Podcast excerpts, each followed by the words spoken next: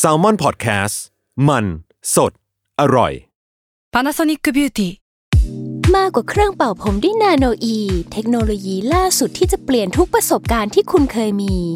นาโนอีมอยส์เจอร์พลัสเพิ่มความชุ่มชื้นให้เส้นผมหลังใช้งานมากขึ้นถึง 18 เท่า พร้อมชะลอการเฟดของสีผมสำหรับคนชอบทำสีผม ดูแลความชุ่มชื้นทั้งเส้นผม หนังศีรษะและผิวคุณ Panasonic NA0J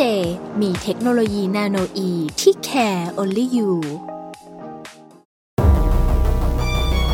ทฤษฎีสมคบคิดเรื่องลึกลับ สัตว์ประหลาด ฆาตกรรม ความลี้ลับที่หาสาเหตุไม่ได้ เรื่องเล่าจากเคสจริงที่น่ากลัวกว่า fiction สวัสดีครับ ผมยชญ์ บรรพพงศ์ผมธัญวัฒน์อิพภูดม นี่คือรายการ Untitled Case สวัสดีครับ ยินดีต้อนรับเข้าสู่รายการ Untitled Case ตอนที่ 111 ครับผม ครับหนึ่งหนึ่งหนึ่งครับ อ่าโอเค ผมจะไม่พูดละเดี๋ยวพี่ทันหาว่าผมพูดเยอะ พูดสคริปต์เดิมๆซ้ำไปซ้ำมาเนาะคือวันเนี้ยวันเนี้ยเรามีอะไรอัปเดตก่อนก่อนเข้าธีมอะปกติเราจะมีช่วงคุยเล่นกันก่อนที่จะเข้าเข้าเรื่องอะนี่คุยแล้วเข้าเรื่องเลยอ่าสียโอวลาเคโอเค วันนี้เฮ้ยผมผมขออัปเดตก่อนผมอยู่ในธีมที่อยู่ในตู้เสื้อผ้าพี่ทันผมแอบเล่าคือคือถ้าผม คนสงสัยว่าตู้เสื้อผ้าพี่ทันหน้าตาเป็นยังไงเนี่ยก็ก็น่าจะน่าจะหน้าตาประมาณเนี้ยผมเองก็ไม่เคยเห็นนะ แต่ว่าก็คิดว่าก็คงไม่ต่างจากอันนี้มากเอ้ยผมมีเออสีอื่นด้วยผมไม่ได้มีแค่สีขาวดำเออเหรอ คือถ้าใครอยากเห็นก็สามารถเข้ามาดูใน YouTube กันได้นะครับ ช่วงนี้ก็คนหันมาฟังใน YouTube กันมากขึ้นเนาะหรือเปล่าเนาะไม่แน่ใจเหมือนกัน อะไรเนี่ยไปเรื่อยนะอ่าเออเออวันนี้เรามาอยู่กันในธีมที่ชื่อว่าพัสดุไปรษณีย์ขนส่ง อะเนี่ยเราก็ไปเรื่อยอะเนื่องจากว่าชื่อธีมมันไม่ไม่ค่อยนิ่งเนาะมันเป็นแบบของลื่นไหลอะ่ะเราก็รู้สึกว่าเออเราจะพูดอะไรก็ได้เดี๋ยวมันก็ไปเปลี่ยนอยู่ดี คือมันจะเป็นธีมเรื่องของการส่งของแหละที่มันเป็นทั้งการส่งของเพื่อ objective บางอย่าง คือปกปกติแล้วเนี่ย เมื่อก่อนก่อนหน้านี้มันจะมีพวกโทรศัพท์มือถืออะไรเงี้ย การส่งของการการส่งจดหมายกันเนี่ยมันก็เหมือนเป็นอืมช่องทางการสื่อสารหลักๆเนาะเออหรือว่าอืมก่อนอันนี้ก็เป็นนกพิราบเอง คือผมรู้สึกว่ามันมีความโรแมนติกบางอย่างอยู่อะในการเฝ้ารอ กว่าจดหมายนี้จะมาถึงเรา หรือว่าแม้กระทั่งว่าการค่อยๆละเลียดในการเขียนจดหมาย หรือแม้กระทั่งว่าการบรรจงใส่ของบางอย่างลงไปในกล่องอะเพื่ออส่งไปให้ถึงคนที่เราต้องการให้เขารับอะไรเงี้ยครับพี่ทันว่าไงบ้างอืม มันคาดเดาไม่ได้ด้วยนะว่า เออ สิ่งที่เออคนส่งมาให้มันคืออะไรอะเมื่อกี้ยศบอกว่าเรื่องจดหมายอะอืมเราไม่รู้ว่าคนยุคหลังจากนี้หรือเพิ่งเกิดมาได้ไม่นานจะรู้จักสิ่งที่เรียกว่าโทรเลขหรือเปล่าวะโทรเลขคือแบบ พูดแล้วส่งโทรเลขไปให้อะเออออเขียนแล้วส่งอโทรเลขไปให้อะไรเงี้ย มันมันมากกว่ามือถืออีกเนาะโทรศัพท์อีกเนาะอะไรเงี้ย อืม คือมีเดียมอะไอ้มีเดียมคือตัวชแนลสื่อเนาะอืมมันก็เปลี่ยนอืมตามไปเรื่อยๆแหละ แต่เมสเซจเมสเซจมันก็อาจจะแบบเหมือนเดิมได้ หรือว่ามีอะไรที่เออเปลี่ยนไปได้อะไรอย่างเงี้ยครับพี่ทันแต่มันก็จะมีบางบางหน่วยงานบางในไทยที่ยังใช้โทรเลขอยู่เลยนะอ่าแต่ว่าเข้าใจได้นะเข้าใจได้นะบางทีมันก็เป็นระเบียบราชการอะไรบางอย่างเลยที่จำเป็นเออเออเออเออเอเอออเอออ่าครับโอเคครับ วันนี้ผมเล่าก่อน คือเรื่องที่ผมกำลังจะเล่าเนี่ยพี่ทันบอกว่าเขารู้แล้วเขาแบบใช้เนตรเนตรวงแหวนเนตรสังสาระในการอย่างรู้ล่วงหน้าของผม คืออัดรายการมาหนึ่งร้อยสิบเอ็ดตอนเนี่ย จริงๆ ผมมารู้ทุกตอนแหละ ผมแค่ไม่พูดเท่านั้นเองแหละอ่าโอเคงี้งี้ไม่ไม่เหลือพื้นที่ให้กูแบบเจิดฉายอะไรเงี้ยคือคือเรื่องเนี้ย มันเกี่ยวข้องกับพัสดุครับที่นำไปสู่อิสรภาพของทาสผิวดำคนหนึ่งครับ คือครับเรื่องเนี่ยมันเริ่มต้นขึ้นสักวันหนึ่งในปี1815อืม มีเด็กคนหนึ่งครับลืมตามาดูโลกที่ชานเมืองริชมอนด์เขตลุยซาครับรัฐเวอร์จิเนียที่สหรัฐอเมริกาครับคือเด็กคนเนี้ยมีชื่อว่าเฮนรี่บราวน์เขาเนี่ยเกิดมาในครอบครัวทาสเลยครับในประเทศที่พูดเรื่องอิสระภาพอะกันแทบทุกวี่วัน แต่ว่ามันก็จะมีเรื่องทาสที่มันอยู่ในช่วงเวลานั้นนะครับ ซึ่งตัวเฮนรี่บราวน์เองอะก็แน่นอนว่าเขาไม่ได้มีสิทธิ์เลือก เพราะว่าเขาเกิดมาในในครอบครัวที่เป็นทาสตั้งแต่ต้นแล้วนะครับ แล้วก็อืมเอาจริงๆคือไม่รู้ตัวด้วยซ้ำว่าทำไมถึงต้องมาอยู่ในสถานะนี้อืม ซึ่งเขาก็เติบโตมาด้วยความที่ไม่ได้รู้ไม่ได้มันไม่ได้ตั้งคำถามอะไรกับกับสิ่งที่ตัวเองเกิดขึ้นมา แล้วก็อยู่ในการเลี้ยงดูของพ่อแม่ครับ ซึ่งก็เป็นทาสแน่นอนมาเรื่อยๆ ซึ่งในช่วงหนึ่งของความทรงจำวัยเด็กของเฮนรี่บราวน์พี่ทัน คือเฮนรี่เนี่ยจำได้ว่าแม่ของเขาเนี่ยสอนอะไรให้เขาแบบหลายต่อหลายอย่างมากๆเลย คือมันมีครั้งหนึ่งที่เธอเนี่ยแม่ของแม่ของเฮนรี่แล้วก็เฮนรี่เนี่ยนั่งดูใบไม้ร่วงหล่นจากต้นไม้ ในฤดูใบไม้ร่วงด้วยกันครับ แล้วเธอก็พูดออกมาด้วยเสียงที่มันสั่นเครือครับ หรือว่าแบบเสียงแบบสะอื้นหน่อยๆหนึ่งอะเธอบอกกับเขาว่าใบไม้ที่ร่วงหล่นลงมาเหล่าเนี้ยครับ มันก็ไม่ได้ต่างอะไรกับชีวิตของเหล่าทาสตัวน้อยๆอะที่ถูกอำนาจเผด็จการที่โหดร้ายครับ ช่วงชิงแล้วก็ทำให้มันปลิวหายไป ซึ่งพอพูดสิ่งนี้จบเธอก็แบบร้องไห้ออกมา หรือว่าเสียงมันดูเศร้าๆอะไรอย่างเงี้ยพี่ทันซึ่งก็เข้าใจได้นะว่า ในช่วงชีวิตที่มันโหดร้ายของเธอเนี่ย เธอน่าจะต้องเผชิญกับเรื่องเนี้ยที่ เธอเห็นกับตาว่ามันมีหลากหลายชีวิตที่ถูกริดรอนไปจากการที่เกิดมาในครอบครัวที่เป็นทาสหรือว่าครับอยู่ในระบบที่ที่โหดร้ายแบบนี้นะครับ และความโศกเศร้าเนี้ยครับ หรือว่าความเศร้าเนี้ยมันก็ถูกส่งต่อมายังเฮนรี่บราวน์ด้วยแม้ว่าเขาจะไม่เข้าใจว่าแม่ของเขาเนี่ยหมายความว่าอย่างไรทั้งหมดนะนะครับคำสอนหนึ่งของแม่ของเฮนรี่เนี่ยพิธันที่เหมือนเป็นหลักยึดจิตใจในช่วงนั้นน่ะในช่วงที่เขายังเป็นเด็กเนี่ยคือว่าเธอเนี่ยสอนให้เขาเนี่ยมีคุณธรรมในแบบของตัวเองม คือเขาถูกสอนให้ไม่ลักขโมย แล้วก็ไม่ให้โกหก แล้วก็ประพฤติตัวดีกับทุกคนมีมารยาทแล้วก็เคารพทุกคนเลยครับ ซึ่งมันเป็นคำสอนที่ค่อนข้างปัจเจกเนาะแล้วก็บริสุทธิ์มากๆคือแม่ของเขาเนี่ยสอนด้วยมอตโต้อย่างเงี้ยหรือว่าสอนด้วยหลักคำเชื่ออย่างเงี้ยโดยที่ไม่ได้ไปอิงกับหลักศาสนาคริสต์อย่างที่คนอื่นเขาทำกัน คือเธอแค่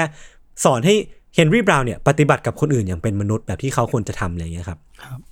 อย่างไรก็ตามครับ ความรู้ความเข้าใจในเรื่องศาสนาของเราเด็ก ๆ ที่เป็นทาสเนี่ยมันก็ มีเพียงน้อยนิดมากๆเลย คือเฮนรี่เนี่ยเล่าให้ทุกคนฟังว่า พวกเขาหลายคนในในช่วงที่ยังเป็นวัยเด็กเนี่ยเชื่อว่าเจ้าทาสนะครับหรือว่า master ของพวกเขาเนี่ยคือพระเจ้า และลูกของเจ้าทาสเนี่ยก็คือ Jesus ที่เป็นตัวแทนของพระเจ้าเป็น savior ของพระเจ้าเลยครับคือมันถูก limited อยู่แค่แค่ครอบครัวของตัวเอง แล้วก็เจ้าทาสที่เป็นนายเหนือหัวเขาเลยครับ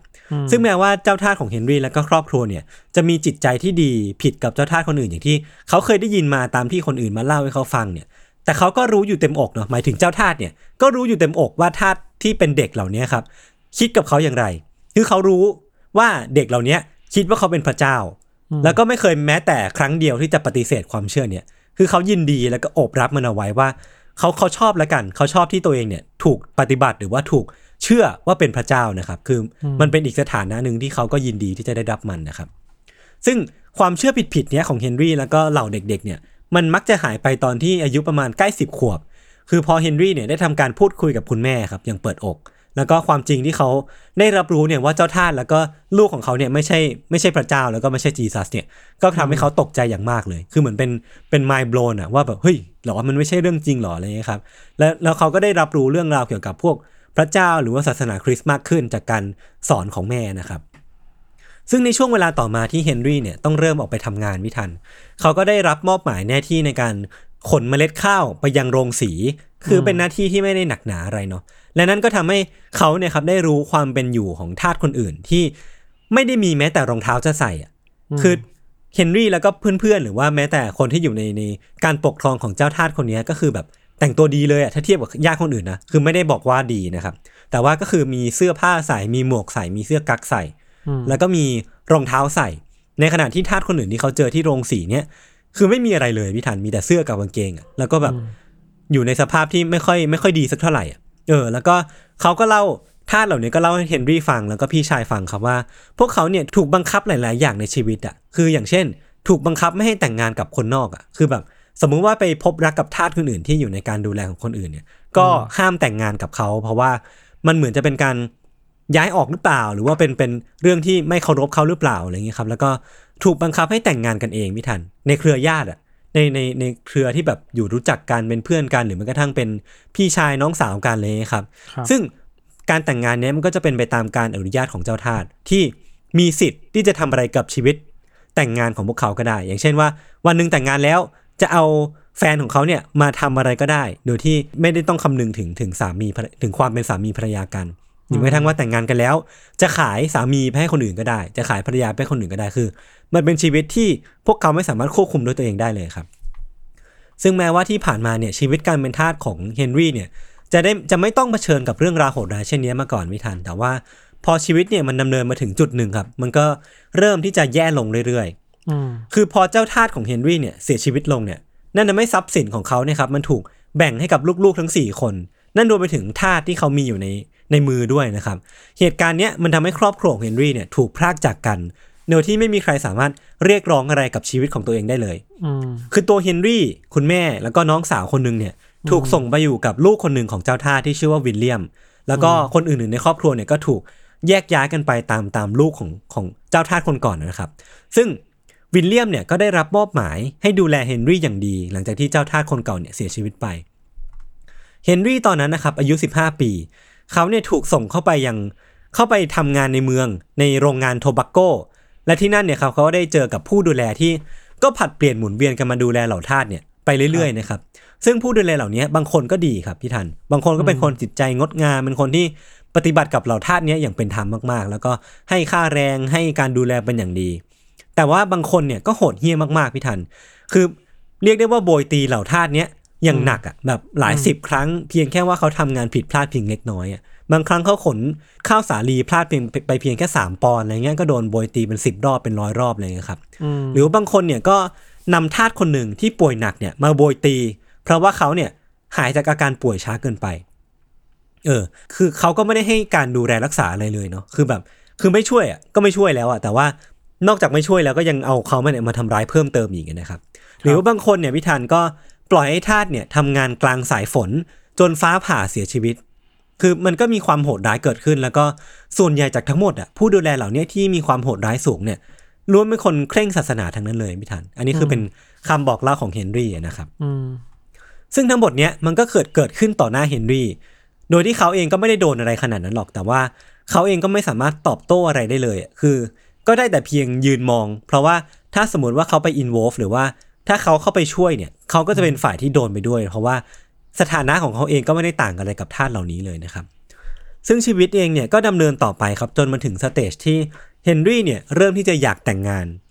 เขาเองเนี่ยได้พบกับแนนซี่ซึ่งเป็นทาสของพนักงานธนาคารที่เคร่งศาสนามากคนหนึ่งครับ หลังจากทำการขออนุญาตเจ้าท่าสของทั้งสองฝ่ายเนี่ยแล้วก็มีการตกลงกันอย่างเด็ดดีครับว่า พอแต่งงานแล้วเนี่ย จะไม่มีการขายทั้งเฮนรี่แล้วก็แนนซี่เนี่ยให้กับใครอีกนะ เพราะว่าทั้งคู่เนี่ยจะอาศัยอยู่ด้วยกันแล้วเนาะเออคือเหมือนเพื่อให้ทั้งคู่เนี่ยอยู่ด้วยกันได้อย่างอย่างปิติสุขนะครับและทั้งสองเนี่ยก็ได้แต่งงานกันหลังจากนั้น แต่ว่าพอเวลาเนี่ยมันผ่านไปได้ไม่ถึงปีดีพี่ทัน เจ้าทาสของแนนซี่เนี่ยก็ดันขายเธอให้กับคนอื่นไป ผิดสัญญาที่ให้ไว้กับกับเฮนรี่แล้วก็เจ้าทาสของเฮนรี่เนาะขณะที่แนนซี่เนี่ยตั้งท้องลูกคนแรกของพวกเขาอยู่ด้วย คือพอตั้งท้องอยู่ปุ๊บก็ดันถูกขายไปให้กับคนอื่น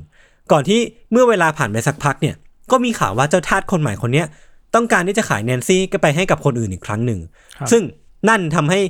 เฮนรี่เนี่ยกลัวว่าการขายอีกครั้งหนึ่งเนี่ยจะทำให้แนนซี่เนี่ยถูกพัดพรากไปจากชีวิตของเขาไปตลอดกาลซึ่งแน่นอนว่าเฮนรี่เนี่ยไม่อยากที่จะทำให้มันเกิดขึ้น แต่ว่าเขาเองอะก็ไม่รู้จะทำยังไงเว้ย เพราะว่าอืมเขาเองก็เป็นเพียงแค่ทาสแล้วเขาก็ไม่รู้ว่าเขาจะมีสิทธิ์มีเสียงในการไปขอร้องหรือว่าไม่ไม่รู้จะทำอะไรต่อไปแล้วมันมืดแปดด้านมากๆนะครับ จนมี ชายคนหนึ่งครับ ชื่อว่าคอตเทรลเข้ามาคอตเทรลเนี่ยอาสาที่จะเข้ามาช่วยเหลือเฮนรี่ด้วยการบอกกับเฮนรี่ว่าเขาเนี่ยจะเป็นคนที่ซื้อแนนซี่ต่อไปเอง และพอเขาซื้อมาแล้วเนี่ยเขาก็จะให้เธอเนี่ยกับเฮนรี่เนี่ยอาศัยอยู่ด้วยกันหลังจากนั้น แต่ว่ามันมีข้อจำกัดอยู่บางอย่างครับ ก็คือว่าแนนซี่เนี่ยจะถูกขายในราคา 650 ดอลลาร์ ซึ่งตอนเนี้ยคอตเทรลเนี่ยมีอยู่เพียงแค่ 600 ดอลลาร์เท่านั้นเอง และเฮนรี่เนี่ยจะต้องเป็นคนที่ออกส่วนที่เหลือให้ ซึ่งแน่นอนว่า เฮนรี่ก็ยอมอะนึกออกปะเพราะว่ามันเป็นโอกาสเดียวอะที่เขาจะสามารถอยู่กับภรรยาต่อไปได้ แล้วก็แน่นอนว่า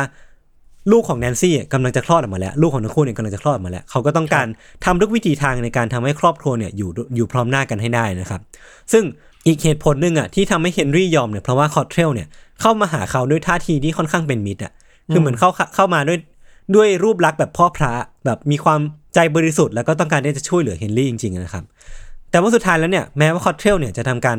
ซื้อแนนซี่มาจริงเนี่ยแต่ว่าในวันเดียวกันนั้นเองอะครับพี่ทันเขาก็กลับมาหาเฮนรี่อีกครั้งหนึ่งด้วยท่าทีที่เปลี่ยนไปแบบหน้ามือเป็นหลังมือเลยอะคือเขาเนี่ยบอกว่าจะให้เฮนรี่นะครับและก็แนนซี่เนี่ยอยู่ด้วยกัน ด้วยเงื่อนไขที่ว่าถ้าเฮนรี่เนี่ยสามารถหาบ้านเช่าของตัวเองได้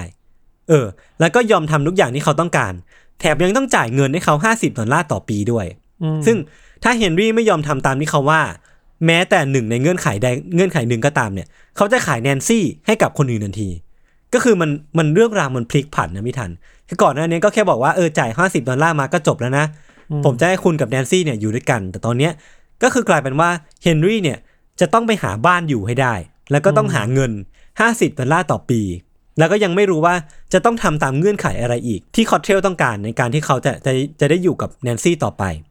ซึ่งสุดท้ายแล้วเนี่ยเฮนรี่ก็ต้องยอมอะเออ คือเขาก็ต้องไปขอความช่วยเหลือจากเพื่อนของเขาคนหนึ่งครับที่ชื่อว่าเจมส์ซีเอสมิธซึ่งเจมส์ซีเอสมิธเนี่ยเป็นชายผิวดำที่เป็นอิสระไม่ได้เป็นทาสของใครนะครับครับที่เขาเองก็หาเงินมาช่วยจัดการเรื่องบ้านให้ แล้วก็ช่วยช่วยเหลือเฮนรี่ทุกอย่าง จนสุดท้ายเนี่ยเฮนรี่แล้วก็แนนซี่เนี่ยก็ได้กลับมาอยู่ด้วยกันอีกครั้งหนึ่งด้วยเงื่อนไขที่ไม่ค่อยเป็นธรรมสักเท่าไหร่นะครับ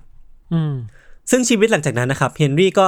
ทำทุกอย่างที่คอตเทลต้องการอย่างไม่มีบ่นเลย คือเขาอยากได้เงินก็ไปหามาให้ เขาอยากได้รายได้ 50 ดอลลาร์ต่อปีเขาเฮนรี่ก็หามาจ่ายอย่างไม่มีบ่นเลยอืมจนกระทั่งเช้าวันหนึ่งในปี 1848 ขณะที่ทั้งครอบครัวเนี่ยกำลังนั่งทานข้าวเช้าด้วยกันนะครับคอตเทลเนี่ยก็มาหาแล้วก็บอกกับครอบครัวของเฮนรี่ครับว่าเขาเนี่ยต้องการเงินแล้วมันเป็นเงินจำนวนมากด้วย เป็นจำเป็นเงินจำนวนมหาศาลเลย ซึ่งแน่นอนว่าเฮนรี่เนี่ยไม่มีให้อะเพราะว่าเขาจ่ายทุกบาททุกสตางค์ที่มีไปให้กับ คอตเทลไปเรียบร้อยแล้วในก่อนหน้านี้ครับด้วยเงื่อนไขที่ผมได้เล่าไป แต่พอเฮนรี่เนี่ยปฏิเสธไปว่าเอ้ยผมไม่มีให้นะคอตเทลมันก็ไม่มีทีท่าพี่ทันว่าจะสนใจอะเขายังคงยืนยันว่าเอ้ย กูต้องการเงิน กูต้องการเงินและกูจะต้องได้มันมาจริงอืมๆซึ่งวันนั้นนะครับเฮนรี่แล้วก็ครอบครัวเนี่ยต่างรู้กันดีว่าไอ้ความหมายเบื้องหลังที่เฮนที่คอตเทลเนี่ยมาบอกพวกเขาว่าต้องการเงินเนี่ย มันหมายความว่ายังไง คือทั้งครอบครัวก็กินข้าวเช้าไปด้วยทั้งน้ำตา แล้วก็เหมือนเหมือนรู้ล่วงหน้าว่ามันจะเกิดอะไรขึ้นอะ วันนั้นเฮนรี่ก็ออกไปทำงานด้วยความกังวลพี่ทัน แล้วก็หลังจากทำงานไปได้ไม่กี่ชั่วโมงอะ ความกังวลที่เขาคาดเดากันอะ ว่าว่ามันจะเกิดขึ้นอะ สุดท้ายมันก็เกิดขึ้นจริง เขาเนี่ยได้ข่าวว่าภรรยาแล้วก็ลูกๆทั้งสามคนของเขาเนี่ย ถูกนำไปประมูลในตลาด แล้วก็ขายให้กับเจ้าทาสคนหนึ่งในนอร์ทแคโรไลนาอืมคือพอรู้ข่าวนี้พี่ทัน ความรู้สึกที่มันผสมปนเปอะทั้งความโกรธความเศร้าความสิ้นหวังอะ มันมันผุดขึ้นมาแล้วก็มันขึ้นมาท่วมท้นเฮนรี่ในทันทีอะครับ คือแม้ว่าที่ผ่านมา เขาจะได้รับการดูแลอย่างดีจากเจ้าทาสเนี่ย แต่ว่าสุดท้ายแล้วเนี่ยในช่วงเวลาที่มันเกิดขึ้น เรื่องราวที่มันเลวร้ายเนี่ยมันเกิดขึ้นอะเขาก็ยังคงมีสถานะเป็นทาสอยู่วันยังค่ำอะแล้วมันก็ยิ่งเด่นชัดขึ้นว่าเขาไม่สามารถทำอะไรได้เลย เมื่อเขาไม่สามารถลุกขึ้นมาต่อสู้ ในเวลาที่ภรรยาแล้วก็ลูกๆของเขาเนี่ยถูกนำไปขายในในเหตุการณ์นี้นะครับ ทันทีที่รู้ข่าวเนี่ยเฮนรี่ก็อยากที่จะไปหาแนนซี่ทันทีครับที่ทันทีที่รู้ข่าวว่าเธอถูกกักขังไว้ที่เนี่ยเขาเนี่ยอยากที่จะพุ่งตัวไปในที่ที่เธอถูกกักขังเอาไว้ แต่เธอเขาก็ถูกเพื่อนห้ามมาไว้อะเพราะว่าบอกว่าเฮ้ยถ้ามึงไปที่ตรงเนี้ยมันจะมีกลุ่มคนที่ที่จับตัวเขาไปทันทีอะเพราะว่ามันเหมือนมีการวางวางกองกำลังไว้อยู่แล้วว่าถ้าสามีของแนนซี่เนี่ยมันปรากฏตัว เขาจะถูกจับตัวทันทีเนาะมันก็เลย เป็นที่มาที่ไปว่าเขาเนี่ยฝากของที่เขาต้องการที่จะให้แนนซี่เนี่ยไปให้กับเพื่อนคนหนึ่งที่สุดท้ายแล้วในยเพื่อนคนเนี้ยก็ไปที่ที่ที่แนนซี่ถูกกักขังไว้ แล้วก็ถูกชายกลุ่มหนึ่งเนี่ยจับจริง ๆอะคือถ้าสมมติว่าเฮนรี่เนี่ยไปอยู่ตรงนั้นเนี่ยเขาก็คงไม่รอดแล้วแหละเขาคงเดี๋ยวถูกจับจุบปะจับไปทำร้ายร่างกาย แล้วก็ถูกจับไปกลับคืนสู่เจ้าทาสที่เขาเป็นเจ้าของอะนะครับ ซึ่งหลังจากนั้นเนี่ยเฮนรี่ก็ได้ทำการไปอ้อนวอนขอความช่วยเหลือจาก หลายๆ คนเยอะแยะมากมายเลย ทั้งจากทางโบสถ์เองที่เขาก็ไปอ้อนวอน3ามสี่ครั้งอะแต่ว่าก็ถูกตะเพิดออกมาทุกครั้งเลยนะครับหรือแม้กระทั่งว่า พอเขาถูกกลับมาจากโบสถ์เหล่านี้ที่ถูกปฏิเสธกลับมาเนี่ยเขากลับมาที่บ้าน เขาก็พบว่าเฟอร์นิเจอร์ทั้งบ้านเนี่ยมันหายไปหมดเลยเพราะว่าคอตเทลเนี่ยมันขโมยแบบเอาไปขายอะ คือมันไม่เหลืออะไรเลยตอนเนี้ยที่บ้านของเขาเนี่ย ทั้งเมียทั้งลูกทั้งเฟอร์นิเจอร์ ตอนเนี้ยมันเป็นบ้านหลังเปล่าๆที่มีแต่เพียงไว้แต่เพียงความทรงจำอะครับจนครับเฮนรี่เนี่ยต้อง นำเงินเนี่ยไปเวนคืนจากตำรวจ เพื่อที่จะเอาเฟอร์นิเจอร์เหล่านั้นเนี่ยกลับมาอยู่ที่บ้าน ซึ่งพอเอาไปเวนคืนพี่ทัน ขากลับเดินทางจากสถานีตำรวจเนี่ยเขาก็โดนพวกของคอตเทลเนี่ยกระทืบแล้วก็ทำร้ายร่างกาย คือชีวิตมันดิ่งลงแบบดิ่งลงเหวอะเออ ซึ่งโมเมนต์สุดท้ายที่เฮนรี่เนี่ยได้เจอกับครอบครัวครับ ก็คือบนถนนที่เหล่าทาส310 คนเนี่ยเดินเท้าไปยังนอร์ทแคโรไลนา คือเขาเนี่ยเห็นต่อหน้าต่อตาเลยว่าในกลุ่มคนทาส310 คนตรงเนี้ยมีภรรยาแล้วก็ลูกของเขาเนี่ยเดินอยู่ในนั้นด้วย ซึ่งเขาเนี่ยก็พุ่งตัวเข้าไปหาครอบครัวเนี่ยทั้งน้ำตาเลย คือเขาก็เดินเข้าไปทักทายลูกๆ แล้วก็จับมือภรรยาของเขาเนี่ย แล้วก็เดินไปกับเธอ ให้มันไกลที่สุดเท่าที่จะทำได้ มันมาประมาณสี่ไมล์อะซึ่งมันเป็นสี่ไมล์ที่เต็มไปด้วยความเงียบงัน คือเขาและภรรยาเนี่ยไม่รู้จะพูดอะไรต่อกันน่ะรู้ได้เพียงว่าเออครั้งนี้แหละ การเดินครั้งเนี้ยการจับมือกันครั้งเนี้ยน่าจะเป็นครั้งสุดท้ายแล้วแหละ ก่อนที่ทั้งคู่เนี่ยจะต้องแยกจากกันตลอดกาลซึ่งมันก็เป็นอย่างนั้นจริงๆอะนะครับ ครับ แน่นอนว่าหลังจากนั้นนะพี่ทัน ทุกอย่างที่มันเกิดขึ้นอะ มันหนักหน่วงเกินไปสำหรับเฮนรี่อะแล้วก็เฮนรี่เนี่ยต้องใช้เวลาหลายเดือนในการ ค่อยๆทำใจต่อทุกสิ่งที่มันเกิดขึ้นมา แล้วก็ใช้ความเชื่อมั่นอย่างไม่ไม่เสื่อมคลายในพระเจ้านะครับ ที่ใช้มันเป็นเข็มทิศในการดำเนินชีวิตต่อไป ซึ่งวันหนึ่งครับในขณะที่เขาเนี่ยกำลังร้องเพลงอยู่ที่โบสถ์เนี่ย มันก็มีความคิดหนึ่งครับผุดขึ้นมาในหัวเขา ว่าเขาเองเนี่ยก็สามารถที่จะปลดตัวเองจากพันธนาการเหล่านี้ได้ แล้วก็สามารถที่จะมีชีวิตที่อิสระตามประสงค์ของพระเจ้าได้ แล้วก็มีชีวิตที่ดีหลังจากนี้ได้ คือเหมือนเป็นโมเมนต์ที่เขาแบบ coming of age อะคือรู้สึกว่าอืมอืมเอ้ยทำไมกูต้องใช้ชีวิตที่ถูกกดขี่ ถูกกดดัน แล้วก็ไม่สามารถมีสิทธิ์มีเสียงในชีวิตตัวเองได้ขนาดนี้วะ จริงๆ แล้วกูควรจะมีชีวิตที่ดีกว่านี้ได้หรือเปล่า แล้วตอนนั้นเองครับก็เป็นโมเมนต์ที่เขาตัดสินใจที่จะมองหาวิธีที่จะหนีออกจากชีวิตการเป็นทาส และตอนเนี้ยเขาก็มีไอเดียที่บรรเจิดในการทำมันแล้วด้วยครับ ไอเดียที่มันผุดขึ้นมาในหัวของเฮนรี่ตอนนั้นนะครับ มันเป็นวิธีที่ไม่ได้ซับซ้อนพี่ทัน มันเป็นคอนเซปต์ง่ายๆ คือส่งตัวเฮนรี่เนี่ย ไปยังรัฐที่ไม่มีทาสหรือว่าไม่มีกฎหมายเรื่องทาสอยู่อ่าเออ แต่แน่นอนว่าวิธีการเดินทางอย่างการนั่งรถไฟ หรือว่าการนั่งยานพาหนะปกติอะมันไม่มีทางทำได้แน่นอน เพราะว่าเขามีสถานะที่เป็นทาสเนี่ย ติดตัวไว้อยู่นะครับ ซึ่งมันก็ไปสู่คำถามที่เรียบง่ายว่าเอ้ยถ้าวิธีที่ผมเล่าไปมันไม่ได้ มันจะต้องทำยังไงกันแน่เนาะซึ่งไอเดียของเฮนรี่เนี่ยก็คือว่า เขาจะเดินทางหลบหนีไป ด้วยการยัดตัวเองเข้าไปอยู่ในกล่องที่ปิดสนิท แล้วก็ให้กล่องเนี้ยถูกขนไปยังเป้าหมายที่เขาต้องการอืมหรือพูดง่ายๆ คือว่าเฮนรี่เนี่ยจะกลายเป็นพัสดุที่ถูกขนส่งไปยังปลายทางที่เรียกกันว่าอิสรภาพนะครับอืมซึ่งปฏิบัติการหลบหนีครั้งเนี้ยครับเฮนรี่ก็ได้ไปขอความช่วยเหลือจากคนสองคน คนแรกเนี่ยชื่อว่าเจมส์ซีเอสมิธที่ผมได้ mention ถึงในในก่อนหน้านี้ไปแล้ว ซึ่งก็เป็นคนที่ให้ความช่วยเหลือเฮนรี่เนี่ยตลอดมา แล้วก็อีกคนหนึ่งครับเป็นชายผิวขาว อีกคนหนึ่งที่อยากช่วยเฮนรี่ชื่อว่าซามูเอลสมิธซึ่งทั้งสองคนเนี้ยไม่ได้เป็นญาติกันเนาะแต่ชื่อเฮนรี่สมิธเหมืตอนกันใช่ชื่อชื่อสมิธเหมือนกันอะครับหลายหลายๆคนจะสงสัยนะครับเฮนรี่ตกลงกับซามูเอลครับว่าจะให้เงินเก็บครึ่งหนึ่งที่เขามีเนี่ยซึ่งมันประมาณ 86 ดอลลาร์หรือว่าประมาณ 2,600 ดอลลาร์ในในปัจจุบันนะครับ ซึ่งก็ถือว่าเป็นมูลค่าที่ค่อนข้างเยอะเหมือนกันครับซึ่งหากซามูซามูเอลเนี่ยให้ความช่วยเหลือเนี่ยเขาก็จะให้เงินก้อนนี้ไปเลยนะครับ จากนั้นเนี่ยพอตกลงดีลอะไรกันเรียบร้อยเนี่ยแผนมันก็เริ่มดำเนินการขึ้นนะครับซามูเอลเนี่ยได้ทำการติดต่อกับเพื่อนของเขาที่ฟิลาเดลเฟียที่อยู่ในสมาคมต่อต้านทาสนะครับ แล้วก็ตกลงนัดแนะแผนการกัน ก่อนที่จะกลับมายังเมืองริชมอนด์เพื่อดำเนินการตามแผนที่เขาวางไว้อืมสิ่งต่อมาที่เฮนรี่ต้องทำเนี่ยคือ หาข้ออ้างครับในการไม่ไปทำงานให้ได้แล้วก็ไม่ถูกจับผิด ซึ่งเอาจริงๆแล้วเนี่ยมันก็ค่อนข้างน่าสงสารเหมือนกันน่ะคือการเป็นทาสเนี่ยคือทำงานทั้งหมด 7 วันเนาะ สมมติว่าหายไปวันหนึ่งเนี่ย มันก็จะเป็นเรื่องที่ต้องสงสัยแล้วแหละ เจ้าท่าต้องมาดูแล้วแหละว่า เอ้ยหายไปไหน ผู้ดูแลต้องมาดูแล้วว่าไอ้เฮนรี่เนี่ยมันหายไปไหน เขาก็เลยต้องหา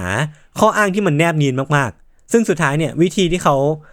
คิดขึ้นมาหรือว่าวิธีที่เขาทำเนี่ยคือการแกล้งทำมันเจ็บครับ หรือว่าอืมแกล้งทำเป็นป่วยอะทำทำให้แบบผู้ดูแลเนี่ยไม่สงสัยว่าเขาหายไปไหนเนี่ย ซึ่งวิธีที่เขาทำเนี่ยมันต้องเอ็กซ์ตรีมมากพอ หรือว่ามันมันรุนแรงมากพอ ที่จะทำให้ผู้ดูแลเนี่ย สามารถอนุญาตให้เขาเนี่ยไปพักได้ ซึ่งวิธีนั้นคือการเอากรดซัลฟูริกกับพี่ทันราดไปที่มืออะอ่าฮะเออซึ่งกรดซัลฟูริกเนี่ยเราก็รู้กันดีนะว่ามันมันเป็นกรดที่รุนแรงมากๆอะครับซึ่งเฮนรี่เนี่ยราดไปเยอะมากอะราดไปจนกระทั่งกระทั่งแบบมือของเขาแทบจะแบบเห็นกระดูกอะมเออมันมันต้องรุนแรงมากพอที่ผู้ดูแลเนี่ยจะอนุญาตให้เขาพักผ่อน ซึ่งสุดท้ายเนี่ยมันก็เป็นไปได้ แล้วก็เฮนรี่เนี่ยสามารถใช้เรื่องเนี้ยเป็นข้ออ้างในการลาได้นะครับมซึ่งต่อมาเนี่ยก็คือเรื่องของกล่อง ซึ่ง เฮนรี่เนี่ยแล้วก็พักพวกเนี่ยได้รับการช่วยเหลือจากช่างไม้คนหนึ่งครับที่สร้างออกมาให้เฮนรี่เนี่ยสามารถเข้าไปอยู่ในนั้นได้ กล่องเนี้ยมันเป็นกล่องที่สร้างจากไม้เนาะมีกล่องมีความกว้างประมาณ 91 เซนยาวประมาณ 81 เซนแล้วก็สูงประมาณ 60 เซนซึ่งก็เป็นกล่องที่ไม่ได้ใหญ่มากอะแล้วก็การที่เฮนรี่จะเข้าไปอยู่ในนั้นได้เนี่ยก็จะต้องแบบย่อตัวประมาณหนึ่งอะคือมีความแบบเล่นกายกรรมประมาณหนึ่งอะแล้วก็เป็นกล่องที่มีคำว่า dry goods หรือว่าของแห้งเขียนอยู่บนนั้น พร้อมกับรูเล็ก ๆ เอาไว้หายใจ ซึ่งพอทุกอย่างพร้อมไม่ทัน ปฏิบัติการมันก็เริ่มต้นขึ้นในเช้าตรู่วันที่ 29 มีนาคมปี 1849 เฮนรี่เนี่ยก็ได้เอาตัวเองเนี่ยเข้าไปอยู่ในกล่อง คือแบบก็ไปนั่งคุดคูอยู่ในกล่อง แล้วก็เพื่อนของเขาเนี่ยก็นำพัสดุเนี้ยไปส่งที่สำนักงานไปรษณีย์พัสดุที่ตอนเนี้ยมีเฮนรี่อยู่ข้างในเนะครับก็ถูกขนขึ้นรถไป แล้วก็ไปต่อด้วยเรือ การเดินทางเนี่ยมันก็ต่อเนื่องเป็นเวลาหลายชั่วโมง โดยที่เฮนรี่เนะครับอยู่ในสภาพกลับหัวแทบตลอดเวลา คือเรานึกภาพว่าเราอยู่ในกล่อง แล้วกล่องมันถูกยัดแบบกลับหัวกลับหางไม่ทันอ่าคือคือเลือดมันก็ตกลงหัว เออจะบอกเลือดมันตกลงหัวสิ่งนั้นน่ะ เออ คือคือเฮนรี่เนี่ยเล่าให้ฟังว่าตลอดเวลาหลายชั่วโมงที่เขาแบบอยู่ในกล่องแล้วอยู่ในสภาพกลับหัวอะคือมันเป็นความรู้สึกที่น่าอึดอัดมากๆอะ คือเหมือนเลือดมันแบบแทบจะปะทุออกมาแล้วคือตาของเขาเนี่ยแทบจะถลนออกมา เพราะว่ามันมีแรงดันสูงมากแล้วก็ครับ เขาเนี่ยรู้สึกแบบอึดอัดมากๆ แล้วก็อยากจะอ้วกตลอดเวลา แต่ว่าเขาก็ต้องทนอะ เพราะว่าสิ่งที่เขาทนอยู่หรือว่าปลายทางที่เขาจะมุ่งไปเนี่ย มันคือคำว่าอิสรภาพอะพี่ทัน ซึ่งมัน worth แบบมันมันพร้อมที่จะแลกทุกอย่างไปเพื่อเพื่อให้ได้มันมานะครับ สุดท้ายแล้วเนี่ยพอไปถึงเมืองวอชิงตันดีซีเนี่ยเฮนรี่เนี่ยก็ถูกขนลงจากเรือ ไปต่อที่รถตู้ แล้วก็ได้กลับมาอยู่ในสภาพที่ปกติอีกครั้งหนึ่งคือเรียกได้ว่า หัวไม่กลับแล้วกันเนาะเออแล้วก็ถูกนำไปขนต่อที่รถไฟ ซึ่ง transition ตรงเนี้ยเฮนรี่ที่อยู่ในกล่องตรงเนี้ยครับ ถูกโยนไปอะ คือกล่องที่ที่เฮนรี่อยู่ในนั้นน่ะ ถูกโยนไปขึ้นรถไฟ ซึ่งมันเป็นการโยนที่มันนำไปสู่การกระแทกที่ค่อนข้างแรง และคอของเฮนรี่เนี่ยอืมก็ถูกกระแทกกับพื้นอะ แล้วมันทำให้เขาแบบแทบจะหมดสติอะแล้วก็แบบเจ็บปวดอย่างมากเลยครับ คนโยนเขาเออไม่มันรู้หรอกว่ามันหนักแค่ไหนอะใช่ใช่คือ ผมคิดว่ามันน่าจะแบบ เป็นความสะเพร่าบางอย่างของของพนักงานเจ้าหน้าที่ด้วยแหละครับครับเออซึ่งการกระแทกครั้งเนี้ยก็ทำให้เฮนรี่เนี่ยเจ็บปวดอย่างมากแล้วก็มึนไปชั่วขณะหนึ่ง สุดท้ายแล้วเนี่ยเฮนรี่ก็ถูกขนไปต่อหลังจากนั้น คือมันเป็นการเดินทางที่ค่อนข้างยาวนานเนาะรถตู้ต่อด้วยรถไฟต่อด้วยเรือต่อด้วยรถตู้อีกครั้งหนึ่งอะไรเงี้ยมันก็แบบวนไปวนมาแล้วก็หลายๆชั่วโมงเลยนะคือเฮนรี่ต้องอยู่ในสภาพที่กลับหัวกลับหางแล้วก็อยู่ในความทรมานนะครับอืมหลังจากการเดินทางที่ยืดยาวแล้วก็หลายต่อนเนี้ย ดำเนินไปประมาณ 27 ชั่วโมง สุดท้ายเนี่ยเฮนรี่ก็ได้ไปถึงสถานที่ ที่เขาได้ยินผู้คนเนี่ยพูดจากภายนอกครับว่าที่เนี่ยคือฟิลาเดลเฟียแล้วนะหรือว่าคุณมาถึงฟิลาเดลเฟียแล้วนะเมื่อนั้นนะครับหัวใจของเขาเนี่ยก็พองโตไปด้วยความดีใจ ก่อนที่เขาจะได้ยินว่าเออมันมีคนมารับ แล้วก็พาตัวเขาออกไปจากที่นี่ในสภาพที่ขนกล่องกันไปนะครับแล้วก็ไปถึงบ้านหลังหนึ่ง ซึ่งมันเป็นบ้านของเพื่อนเขาที่ฟิลาเดลเฟียเนี่ยแหละเฮนรี่เนี่ยก็ได้ถูกปลดปล่อยออกมาจากกล่องเนี้ยแล้วก็ พัฒนาการที่รังเขาไว้ที่ริชมอนด์คือพอกล่องถูกเปิดเนี่ยเฮนรี่เนี่ยก็ลุกขึ้นมาแล้วก็พูดประโยคแรกว่า how do you do gentlemen ก็คือว่าอืมทำอย่างไรเป็นอย่างไรกันบ้าง สุภาพบุรุษทั้งหลายครับคือมันก็มันก็สื่อให้เห็นนะพิธันว่าจริงๆแล้วเฮนรี่เนี่ยก็เป็นคนที่เออเขาติดตลกคือเออคือเขาเป็นคนอารมณ์ดีเป็นคนที่อัธยาศัยดีนะครับ ก่อนที่จะเริ่มร้องบทเพลงจากไบเบิล เพื่อเป็นการขอบคุณพระเจ้าที่เขาให้เขาได้สัมผัสกับอิสรภาพเป็นครั้งแรกในชีวิตนะครับ ซึ่งชีวิตหลังจากนั้นของเฮนรี่เนี่ยพิธันเขาก็ได้เปลี่ยนชื่อตัวเองเป็นเฮนรี่บ็อกซ์บราวก็คือบ็อกซ์ก็คือกล่องอะเนาะอ่าแล้วก็ใช้เอกลักษณ์เรื่องกล่องเนี่ยเป็นเป็นเอกลักษณ์ในการดำเนินชีวิตหลังจากนั้นนะครับแล้วก็อ่ากลายเป็นฉายาของเขาตั้งแต่นั้นเป็นต้นมา ซึ่งเฮนรี่เนี่ยก็ได้เริ่มออกเดินทางเป็นนักแสดงโชว์ เพื่อนำเรื่องราวชีวิตของตัวเองเนี่ยไปเผยแพร่ให้กับคนอื่น ในรูปแบบของความบันเทิงอืมคือเขาก็เป็นนักเดินทางอะ คือแบบเรียกได้ว่าไปเป็น entertainer ที่เดินทางไปที่นู่นที่นี่ แล้วก็เล่นแสดงโชว์ ร้องเล่นเต้นรำอะไรเงี้ยครับ เพื่อให้คนอื่นเนี่ยได้รับรู้เรื่องราวการเป็นทาสของเขา แล้วก็เรื่องราวการปลดแอกชีวิตตัวเองของเขาด้วยนะครับ คือเขาเนี่ยก็ได้ย้ายไปอยู่ที่แมสซาชูเซตส์ที่ซึ่งเขาได้ออกทัวร์ด้วยความช่วยเหลือของ มันเป็นกลุ่มคนครับที่ชื่อว่าผู้ล้มเลิกอะพี่ทันเคยได้ยินมา abolitionist อะ คือเหมือนเป็นกลุ่มกลุ่มคนที่ มีความสำคัญอย่างมากใน movement เรื่องของการเลิกทาสในช่วงนั้นนะครับอืมอืมเออคือคือกลุ่มเนี้ยก็ได้ยินเรื่องราวของของเฮนรี่เนี่ยแล้วก็เข้ามาพูดคุยกับเฮนรี่แล้วก็ต้องการได้ใช้เรื่องราวของเฮนรี่เนี่ยเป็นหนึ่งในเรื่องเล่าที่นำไปสู่การ movement บางอย่างในในหลังหลังจากนั้นนะครับครับเออซึ่งเฮนรี่เนี่ยก็ได้ใช้ช่วงเวลานี้แหละที่เขาได้ออกทัวร์เนี่ยเล่าวิธีหลบหนีของตัวเองให้คนอื่นฟัง ซึ่งตรงเนี้ยมันก็มีคนหลายคนที่มาวิพากษ์วิจารณ์เหมือนกันว่า การที่เฮนรี่เนี่ยเล่าวิธีหลบหนีของตัวเองให้คนอื่นฟังเนี่ยอืมแปลว่าหลังจากนั้นเนี่ยจะไม่มีคนที่สามารถใช้วิธีเนี้ยในการหลบหนีออกมาได้อย่างที่เฮนรี่ทำแล้วหรือเปล่าอะไรเหมือนเงี้ยคครับน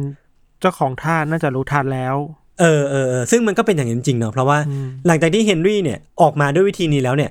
มันก็มีเรื่องเล่าเนี้ยออกไปเต็มไปหมดเลย แล้วก็สุดท้ายแล้วมาตรการมันก็เข้มงวดขึ้น แล้วก็ไม่มีทาสคนไหนที่ออกมาด้วยวิธีนี้ได้อีกเลยเนาะเออจากนั้นนะครับในปี 1850 หลังจากที่กฎหมายเนี่ย fugitive slave law เนี่ยผ่านนะครับมันเป็นกฎหมายที่ว่าด้วย สมมุติว่ามันมีรัฐรัฐหนึ่งที่เป็น free state ที่ไม่ได้ไม่ได้มีกฎหมายเรื่องทาสอยู่ หรือว่าเป็นรัฐที่ไม่มีทาสอยู่ แต่ถ้าสมมติว่ามีเจ้าหน้าที่รัฐคนหนึ่งเนี่ยเดินไปเจอทาส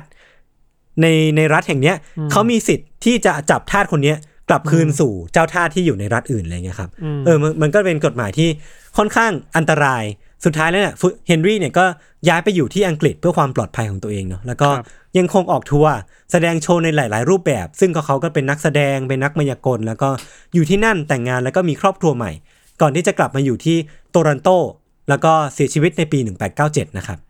ครับ อืม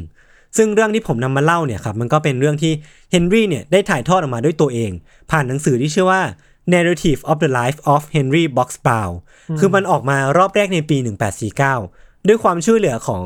ชา l สเติร์นซึ่งคนเนี่ยก็เชื่อว่าใน edition แรกเนี่ยพี่ทัน มันถูกแบบ ghostwrite หนักมากอะ่ะคือเหมือนเหมือนเฮนรี่เนี่ยถูกจับมือเขียนด้วยด้วยฝีมือของนักเคลื่อนไหวบางอย่างเพื่อจุดประสงค์บางอย่าง มันก็เลยไม่ค่อยเป็นตัวเองขนาดนั้นครับแต่ว่าเวอร์ชันที่ผมอ่านแล้วก็นำมาเล่าให้ทุกคนฟังเนี่ยมันออกมาในปี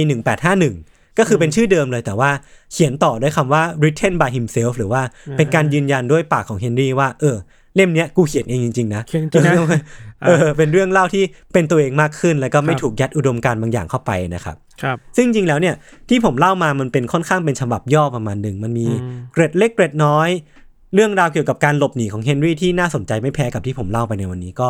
สามารถไปหาอ่านเพิ่มเติมกันได้นะครับด้วยชื่อหนังสืออย่างที่ผมได้เล่าไปเลย ครับ ประมาณนี้ครับพี่ทันว่าไงบ้าง สนุกดีครับ เราคิดว่ามันดูเป็น mission ดีเนาะ เออเออเออเออแต่ว่าในความสนุกนั้นมันก็มีความยากลำบากของคุณเฮนรี่อยู่อะ ใช่ใช่ใช่เออมันก็ทำให้เราเห็นว่าภาพไอ้สังคมที่มันมีทาสจริงๆ ในอเมริกาในยุคนั้นมันโหดร้ายยังไงอะ อืมอืมมเราเราชอบเห็นหนังแนวแบบเนี้ยในหนังฮอลลีวูดเยอะอะอืมอืมแต่ว่าเราไม่รู้จริง ๆ ว่าในหนังกับความเป็นจริงทางประวัติศาสตร์อะมันมันต่างกันยังไงบ้างอะไรเงี้ยเนาะใช่ใช่ใช่ใช่เออแล้ว เออ ถ้าเป็นคนทั่วไปคงแบบไม่มีใครต้องดิ้นรนขนาดที่ต้องเอาตัวเองยัดลงกล่องอะอืม แล้วยอมแบบนอนแบบที่ยศบอกอะคือ ครับ เลือดลงหัวคุดคูเออคุดเรื่คูองแบบนั้นหัวน่ะ เออ ใช่ใช่ก็ดูโหดร้ายเนาะแต่โชคดีที่อืมสังคมอเมริกามันก็ออกมาจาก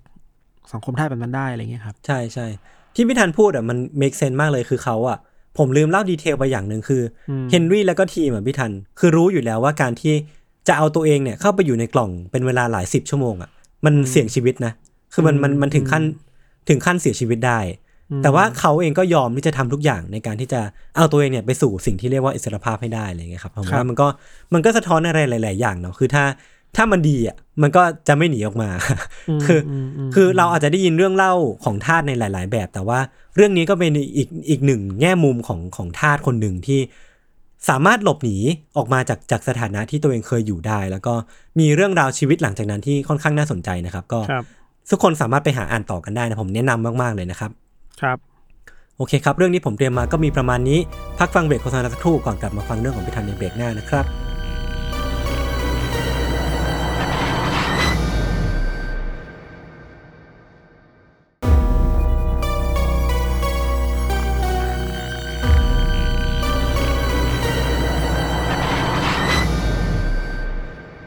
เคครับ เรื่องของเราครับ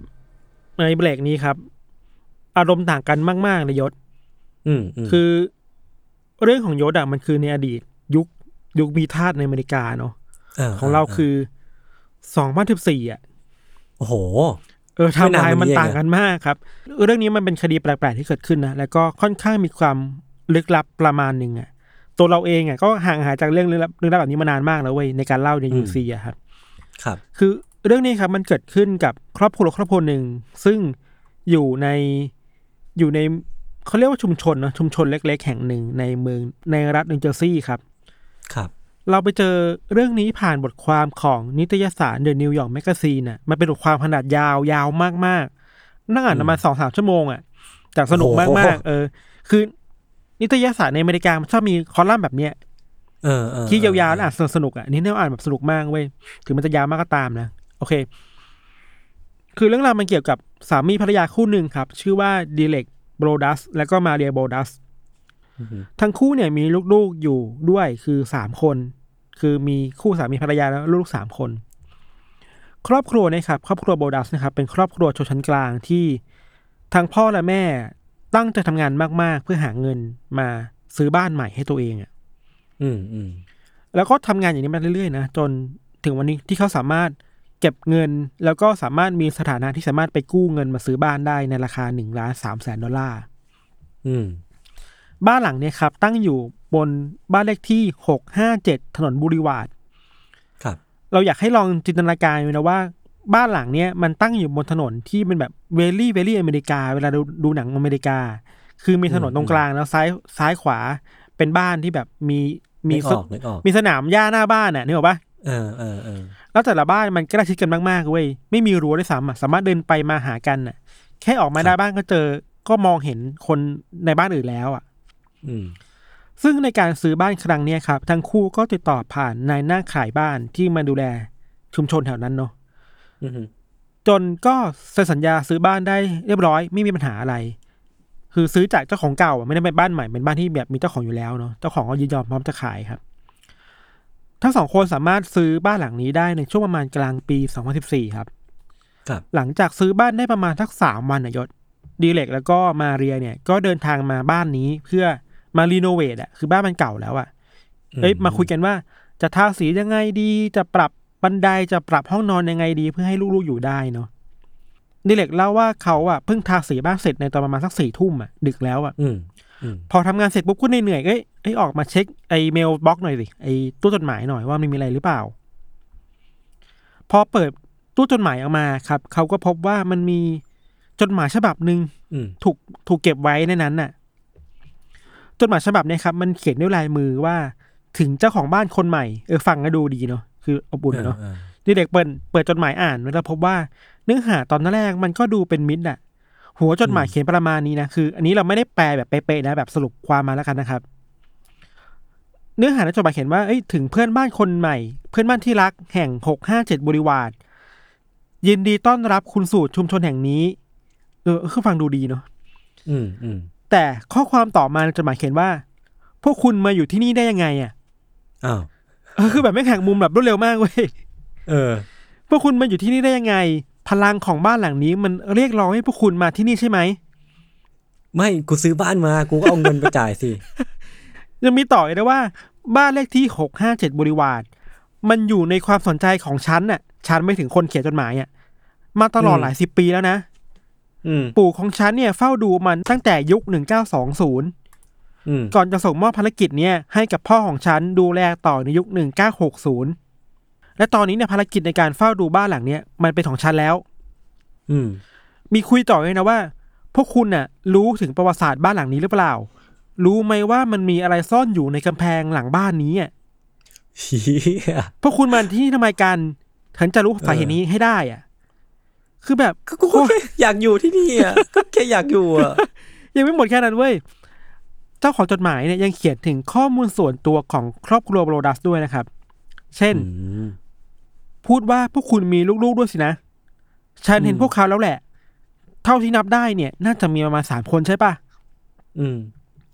เมื่อไหร่ก็ตามที่ฉันรู้ชื่อของพวกเขาแล้วเนี่ย ฉันจะเรียกชื่อให้พวกเขามาฉันแล้วกันนะ อุ้ยน่ากลัว คือคือเราอ่านตรงนี้แบบโทษนะเชื่อมึงเป็นอะไรบ้างปะเออน่ากลัว จดหมายเขียนต่อไปประมาณว่า คุณอยากรู้ใช่ไหมว่าฉันเป็นใครอะมเอาเป็นว่า ในทุกๆวันมันมีรถน้ำร้อยๆคัน ขับผ่านบ้านหลังนี้ บางทีฉันอาจจะเป็นหนึ่งในนั้นก็ได้โอ้โหและบางวันอาจจะมีคนมากมายที่เดินผ่านบ้านหลังนี้ ฉันเองก็อาจจะเป็นหนึ่งในนั้นก็ได้ไอ้บ้าเฮ้ยสำนวนดีนะเกินไปวะแต่จริงสำนวนดีนะเออใช่คือคือผมว่าเขาเก่งในเรื่อง ไม่อยากชมอะแต่มันเขาปั่นประสาทคนเก่งเอมากเลอยพร้อมกับลงท้ายชื่อตัวเองได้ว่า The Watcher เว้ย อืมคือโคตรเบียวอะต้นกล้าเปล่าวะเออเฮ้ยผู้เฝ้าดูเงี้ยเหรอเออ ผู้สังเกตการณ์ผู้สังเกตผู้การเฝ้าณ์ดูผู้สอดส่อง ผู้สังเกตการณ์เนี่ย Watcher อะชื่อแบบเออมันโคตรเบียวมคือหลังจากเห็นจดหมายฉบับนี้แล้วครับดิเล็กที่อยู่บ้านในตอนนั้นน่ะ ก็รีบเดินทางเข้าไปในบ้านเพื่อปิดไฟเว้ยอืมเขาปิดไฟคือเขากลัวมากว่ากลัวว่าจะมีคนแอบมองเขามาจากนอกบ้านหรือเปล่า อะ ครับ พอปิดไฟเสร็จเขาก็โทรแจ้งตำรวจให้มาแบบให้มาหาเขาหน่อยเอาจดหมายมาให้ดูตำรวจก็ถามดิเล็กว่าเฮ้ยคุณในอดีตคุณเคยมีศัตรู หรือเคยมีแบบคู่แค้นอะไรมาก่อนหรือเปล่า อืมอืมเขาก็บอกว่าเฮ้ยไม่เคยมีเลย ไม่เคยไปมีเรื่องอะไรกับใครเลย แล้วก็เนี่ยเพิ่งซื้อบ้านได้แค่ไม่กี่วันเอง เนี่ยมาวันแรกด้วยซ้ำไป มันจะเกิดอะไรขึ้นผมได้ยังไง ผมไม่ทำอะไรใครเลยนะครับ พอเหตุการณ์นี้จบลงคืนนั้นนะครับเดเล็กก็กลับไปที่บ้านเก่าไปหนึ่งบ้านที่อยู่แบบ มานานแล้วเนาะ ในบ้านก็แบบมีทั้งภรรยาและลูกๆอยู่ด้วยเนี่ย ในคืนนั้นนะครับเดเล็กแล้วก็มาเรียเนี่ยก็รีบอีเมลไปหาเจ้าของบ้านเก่าอะที่แบบขายบ้านให้เขามา อีเมลไปถามว่าเฮ้ยพวกคุณผมเนี่ย วันนี้ผมได้รับจดหมายแปลกๆมา ก่อนหน้านี้อืมพวกคุณเคยเจออะไรแบบนี้มาก่อนหรือเปล่า เออเออเออเออเวลาผ่านไปสองสามวันนะครับ เจ้าของบ้านคนเก่าก็อีเมลกลับมาว่า เฮ้ย พวกเขาอะอยู่ที่นั่นมายี่สิบสามปีเนี่ย ไม่เคยมีอะไรแบบนี้มาก่อนเลยเว้ยเชี่ยแล้วแล้วทำไมวะทำไมต้องอะไรวะ ด้วยความที่ทั้งดิเล็กและมาเรียงไม่รู้อะไรเลยอะว่ามันมันคืออะไรเกิดขึ้นน่ะพวกครับเขาก็เลยเดินทางไปสถานีตำรวจเพื่อแจ้งความ อืมอืมนักสืบที่ดูแลคดีเนี้ยครับเขาก็แนะนำว่าเฮ้ยตอนนี้พวกคุณน่ะอย่าเพิ่งเอาไอ้เรื่องเนี่ยไอ้เรื่อง The Watcher เนี่ยไปเล่าให้ใครฟังนะอืมคืออย่าไปเล่าให้เพื่อนบ้านฟังนะ เดี๋ยวแบบสมมุติว่าถ้าเพื่อนบ้านเป็นผู้ต้องสงสัยเนี่ยเขาจะแบบ ตื่นตัวเขาจะแบบรู้ตัวก่อนน่ะอืมก็ให้เงียบไปทั้งฉะนั้นทั้งดีเล็กและมาเรียก็แบบ โอเค ไม่บอกก็ได้ แต่พวกคุณเนี่ยช่วยไปสืบให้หน่อยได้ไหมว่าไอ้วอชเชอร์นี่คือใคร นี่กลัวนะอืมอืมเวลาผ่านไปประมาณสองสัปดาห์ครับเท่านี้เป็นคุณมาเรียที่เป็นภรรยากลับไปที่บ้านหลังนั้น ไปเช็คของแหละ เดี๋ยวก็พบว่าเฮ้ยมันมีจดหมายฉบับใหม่ส่งใหม่แล้วเว้ยฮะจดหมายฉบับใหม่จากคนเดิม คราวเนี้ยเออมัน peak มากกว่าเดิม เพราะว่าในจดหมายรอบแรกครับ ในในตอนจ่าหัวเนี่ยจดหมายมันเรียกเจ้าของบ้านว่าเจ้าของบ้านหลังใหม่ อืม แต่คราวเนี้ยคนเขียนจดหมายอะเจาะจงลงไปเลยว่า เขียนถึง Mr. and Mrs. Broaddus เว้ยโอ้โหแปลว่าเออรู้แล้วว่าทั้งสองคนเป็นใครรู้ชื่อแล้วอะเรียกเรียกได้ว่าไปสืบมาแล้วแล้วกันทำการบ้านมาแล้วอะเออมิหนำซ้ำนะครับ คราวเนี้ยเหมือนไปเจอข้อมูลมาเพิ่มเติมว่า เด็กๆทั้งสามคนที่เป็นลูกเนี่ย ชื่ออะไรบ้างอะอื้อหืคือเขาสามารถเรียงเรียงตามลำดับการเกิดได้เลยว่าใครเกิดก่อนใครเกิดคนที่สองใครเกิดคนที่สามอะอืมและถึงขั้นที่รู้ชื่อเล่นของทั้งสามคนด้วยยศโหน่ากลัวจัดเลยอะจดหมายเขียนประมาณว่า อันนี้เราก็ถอดความมาเหมือนกันนะไม่ได้แปลเป๊ะๆนะครับ เขียนประมาณว่า วันนี้ฉันรู้สึกดีใจมากที่ได้รู้จักชื่อของพวกคุณแล้วนะอืรวมถึงชื่อของเด็กๆด้วยอืมเราลืมบอกไปว่า ทุกครั้งที่ไอ้ The Watcher เนี่ยเรียกเด็ก ๆ เนี่ยไม่ได้เรียกว่า children นะเรียกว่ายังบลัดเว้ยโอ้โหโคตรคลิปปี้อะโคตรเบียวเลยคลิปปี้เบียวมากอะเออเรียกเด็กๆว่ายังบลัดตลอดเวลาเลยอะจดหมายอืมเขียนต่อไปว่า จนถึงตอนนี้เนี่ย พวกคุณได้รู้ถึงความลับที่บ้านหลังเนี้ยมันซ่อนอยู่หรือยัง ยังยังยังแล้วพวกยังบลัดอะไม่ถึงเด็กๆนะพวกยังบลัดเนี่ยได้ลงไปเล่นในชั้นใต้ดินของบ้านแล้วหรือหรือยังอ่าฮะ หรือว่าพวกเขาหวาดกลัวเกินไปที่จะลงไปข้างล่างนั้น อืมอืมถามต่อด้วยว่า แล้วพวกคุณรู้หรือยังว่า แล้วเด็ก ๆ เนี่ย จะไปนอนที่ไหน นอนในห้องใต้หลังคาหรือเปล่า หรือจะนอนในห้องชั้นสองแล้วจะมีเด็กคนไหนไหมที่จะไปนอนในห้องนอนที่หันหน้าออกไปทางถนน อืม คือพยายามพูดเพื่อให้รู้ว่าตัวเองอะ มีข้อมูลเกี่ยวกับบ้านหลังนี้แล้วนะคือผมผมฟังแล้วแบบ ก็เรื่องของกูไหมอะก็ เออ ยังมีอีกในจดหมายเขียนต่อไปว่า ฉันจะได้รู้เรื่องพวกนี้หมายถึงที่นอนของเด็กเนี่ย แน่ครับๆในวันที่อืมพวกคุณน่ะย้ายเข้าไปในบ้านหลังนี้แล้วอือหือฉันสามารถสอดส่องพวกคุณผ่านหน้าต่างและประตูทุกบ้านของบ้านหลังนี้ได้นะอืมฉันเฝ้ามองบ้านหลังนี้มากกว่าสองทศวรรษแล้ว บ้านเลขที่ครับหกห้าเจ็ดบริวารเนี่ย มันเป็นทั้งงานเป็นทั้งชีวิต แล้วก็เป็นความหมกมุ่นของฉันอืมจดหมายลงท้ายด้วยว่า ขอให้พวกคุณมีความสุขกับการย้ายบ้านอืมคุณก็รู้ว่าฉันน่ะเฝ้ามองพวกคุณอยู่เสมอ ลงชื่อ The Watcher เว้ย โอ้โห โคตรเบียวอะ คือผมเป็นผมผมก็กลัวอะคือผมว่าไม่รู้ว่า ถ้าเป็นตัวเองอะ แล้วมีลูกๆ มีภรรยามีครอบครัวใช่ที่ต้องดูแลอะใช่ จะจะกล้าย้ายเข้าไปอยู่ไหมวะ ใช่ใช่แบบที่ยศบอกเลยเว้ย พอมันมีจดหมายฉบับที่สองมาเนี่ยครับ มันส่งผลอืมต่อจิตใจของทั้ง ดิเล็กแล้วก็มาเรียมากๆอะครับมันทำให้พวกเขาตัดสินใจเลยว่าจะไม่พาลูกๆทั้งสามคนอะ ไปบ้านหกห้าเจ็ดบริวารนี้อีกแล้วอะ อืมเพราะกลัวว่าลูกๆจะไม่ปลอดภัยไง ครับ หลายสัปดาห์ต่อมาครับ ทั้งสองคนก็กลับไปเช็คบ้านอีกครั้งหนึ่งคือมันเป็นเขาไม่สามารถปล่อยให้บ้านมันล้างได้อะ ซื้อมาแล้วอะมต้องไปดูหน่อยว่ามันปลอดภัยไหมมันผุพังอะไรหรือเปล่าเนาะคราวนี้ครับ มันมีจดหมายฉบับใหม่มาอีกรอบ คือมันผ่านมันผ่านมาหลายวีคแล้วเนาะจดหมายฉบับใหม่เนี่ยไม่ได้มีอะไรมาก เขียนเป็นข้อความเยาะเย้ยว่า สวัสดี พวกคุณหายไปไหนมา บ้านหลังนี้มันคิดถึงพวกคุณนะ โอ้โหแสดงว่ามันเฝ้าดูตลอดจริง ๆ ว่ะ เออมันมัน literally the watcher อะ เออ ไม่ทำงานทำการถึงถึงตอนนี้ครับ มันมีจดหมายมาสามฉบับแล้วอะ ทั้งเดเร็กแล้วก็มาเรียที่เป็นเจ้าของบ้านแบบถูกต้องตามกฎหมายอะก็รู้สึกว่า เฮ้ย เราจะยอมต่อไปไม่ได้ว่ะ ถึงเวลาที่ต้องตอบโต้อืมอะไรกลับไปบ้างหรือเปล่าอะอืม พวกเขาก็เลยไปเรียกร้องให้ตำรวจมาสอบสวนเรื่องนี้แบบให้จริงจังมากขึ้นน่ะให้เร่งแบบเร่งหาตัวคนร้ายให้ได้ครับไอการสอบสวนเนี่ยมันก็เริ่มต้นขึ้น โดยตำรวจตั้งเป้าสงสัยว่าคนที่เป็น The Watcher ที่เป็นคนเขียนจดหมายฉบับเนี้ยน่าจะเป็นเพื่อนบ้านคนหนึ่งที่อยู่บ้านติดกันเลย เพื่อนบ้านคนนี้ชื่อว่ามิเชลแลงฟอร์ดอืมแลงฟอร์ดเนี่ยเป็นผู้ชายที่ถูกวินิจฉัยว่าเป็นโรคจิตเภทอืม มีบุคลิกที่ดูแบบแปลกๆหน่อยอะครับ แต่ว่าพอตำรวจอะไปตรวจสอบ DNA ของแลงฟอร์ด กับ DNA บนจดหมายเนี่ยมันไม่ตรงกันเว้ยอ๋อ คือมันมี DNA DNA บนจดหมายด้วย เออเออเดี๋ยวเราต่อเรื่องบนจดหมายเนาะโอเคครับครอบครัวของแลงฟอร์ดเองก็มั่นใจมากว่าว่า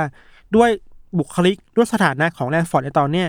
เขาไม่น่าจะมีศักยภาพหรือความสามารถเพียงพอที่จะเขียนจดหมายแบบยาวๆ แล้วก็ลึกซึ้งแบบนั้นได้อะอืมอืมมเออ อย่างไรก็ดีตำรวจก็เชิญตัวแลงฟอร์ดไปสอบสวนต่อที่โรงพัก แต่ว่าคุยมาหลายรอบอะสอบสวนไม่นานเท่าไหร่ ก็ไม่สามารถเจอหลักฐานหรือเจออะไรพยานที่แบบมาเชื่อมโยงแลงฟอร์ดกับ The Watcher ได้เลยครับอืมสุดท้ายก็ต้องปล่อยไปเว้ย ทีเนี้ยกลับมาที่ตัวตัวจดหมายที่ยศบอกเนาะ สิ่งหนึ่งที่ตำรวจเจอบนจดหมายคือมันมีน้ำลายวะยศอืมน้ำลายเวลาคนเรามันเขาเรียกว่าอะไรนะอ๋อตรงสแตมป์ปิดซองตรงติดซองอะ เออเออเออตำรวจไปเจอว่ามันมีดีในน้ำน้ำลายคนคนหนึงอยู่บนนั้นเว้ย โถ The Watcher โถแต่สิ่งที่รู้คือเป็นผู้หญิงอ๋อไม่ใช่เหรอผู้ชาย เพราะฉะนั้นแลงฟอร์ดเลยรอดตัวไปไง เออเออเออทีเนี้ยก็แย่แล้วคืออ้าวแลงฟอร์ดดูว่าจะเป็นผู้ต้องสงสัยเบอร์หนึ่งกลับหลุดไปแล้วอะครับแล้วจะยังไงต่อนะ พอเวลาผ่านไปครับทางครอบครัวโบดัสเองก็พยายามหาวิธีการอื่นๆ ในการตามล่าหาตัว The Watcher ให้ได้อะอืมีถึงขั้นที่ว่าไปให้ FBI อะครับช่วยมาดูแลหน่อยอะเป็นอดีต FBI ครับ อดีต FBI คนเนี้ยก็มาวิเคราะห์การใช้ภาษาจดหมายเว้ยอย่างที่เราบอกว่าอืมภาษาในจดหมายมัน unique มากๆ มันมันพิเศษมากๆอะ ครับเขาพยายามไปดูหา pattern ว่าจดหมายเนี่ย มันมี pattern อะไรหรือเปล่านะในในเชิงภาษาอะอืม ข้อมูลที่อดีต FBI พอจะรู้คือว่า คนเขียนจดหมายเนี่ย น่าจะเป็นคนที่มีอายุเยอะแล้ว อืม เพราะดูจากเพราะว่าภาษาที่เขียนมันภาษามันโบราณประมาณหนึ่งอะอ่า มันไม่ใช่ภาษาวัยรุ่น เออรวมถึงมีการเว้นวรรคแบบ double spacing อะเราไม่รู้ว่ามันคืออะไรอะอือหือที่แบบใช้ในอดีตมานานมากแล้วเนี่ยครับ รวมถึงในจดหมายเองอะ ชอบมีการใช้คำโบราณแบบบางคำที่มันแบบวรรณกรรมวรรณกรรมอะอะยังบลัดอะเอ ยัองบลัดอะไรแบบนั้นน่ะอ่าอ่าในอีกทางหนึ่งครับ ครอบครัวโบดัสเองก็พอรู้ว่า FBI หาอะไรแบบนี้ได้ แต่มันไปตอบไม่ค่อยได้อะก็ไปจ้างนักสืบเอกชนมาเพิ่มเติมด้วยนะ ครับ อันนี้สนุกมาก คนที่ครอบครัวนี้ไปจ้างเป็นอดีต FBI คนหนึ่ง คนคนนี้เป็นแรงบันดาลใจให้เป็นตัวละครแคลิสตาริงใน Silence of the Lamb อะอ่าเออ คือคนที่มีตัวตนจริง ๆ เว้ย เป็นแรงบันดาลใจให้เกิดโอ้ในขึ้นในหนังอะ เพราะว่าอ่าฮะคนคนนี้เป็นเพื่อนสนิทของน่าจะเป็นเพื่อนสนิทของทั้งสองคนอะ ครับ แต่ว่าคุณที่เก่งมากระดับที่เป็นแรงบันดาลใจให้หนังได้เนี่ย ก็ไม่สามารถไปค้นหาตัววอชเชอร์เจอได้เหมือนกันเนี่ยอ่าอ้าวยากมากเว้ย ยังไม่พอสองคนแล้วนะคราวที่สามไปจ้าง FBI คนหนึ่งชื่อว่าโรเบิร์ตเลนฮานมาวิเคราะห์จดหมายนะตัวตนคนเขียนเพิ่มเติม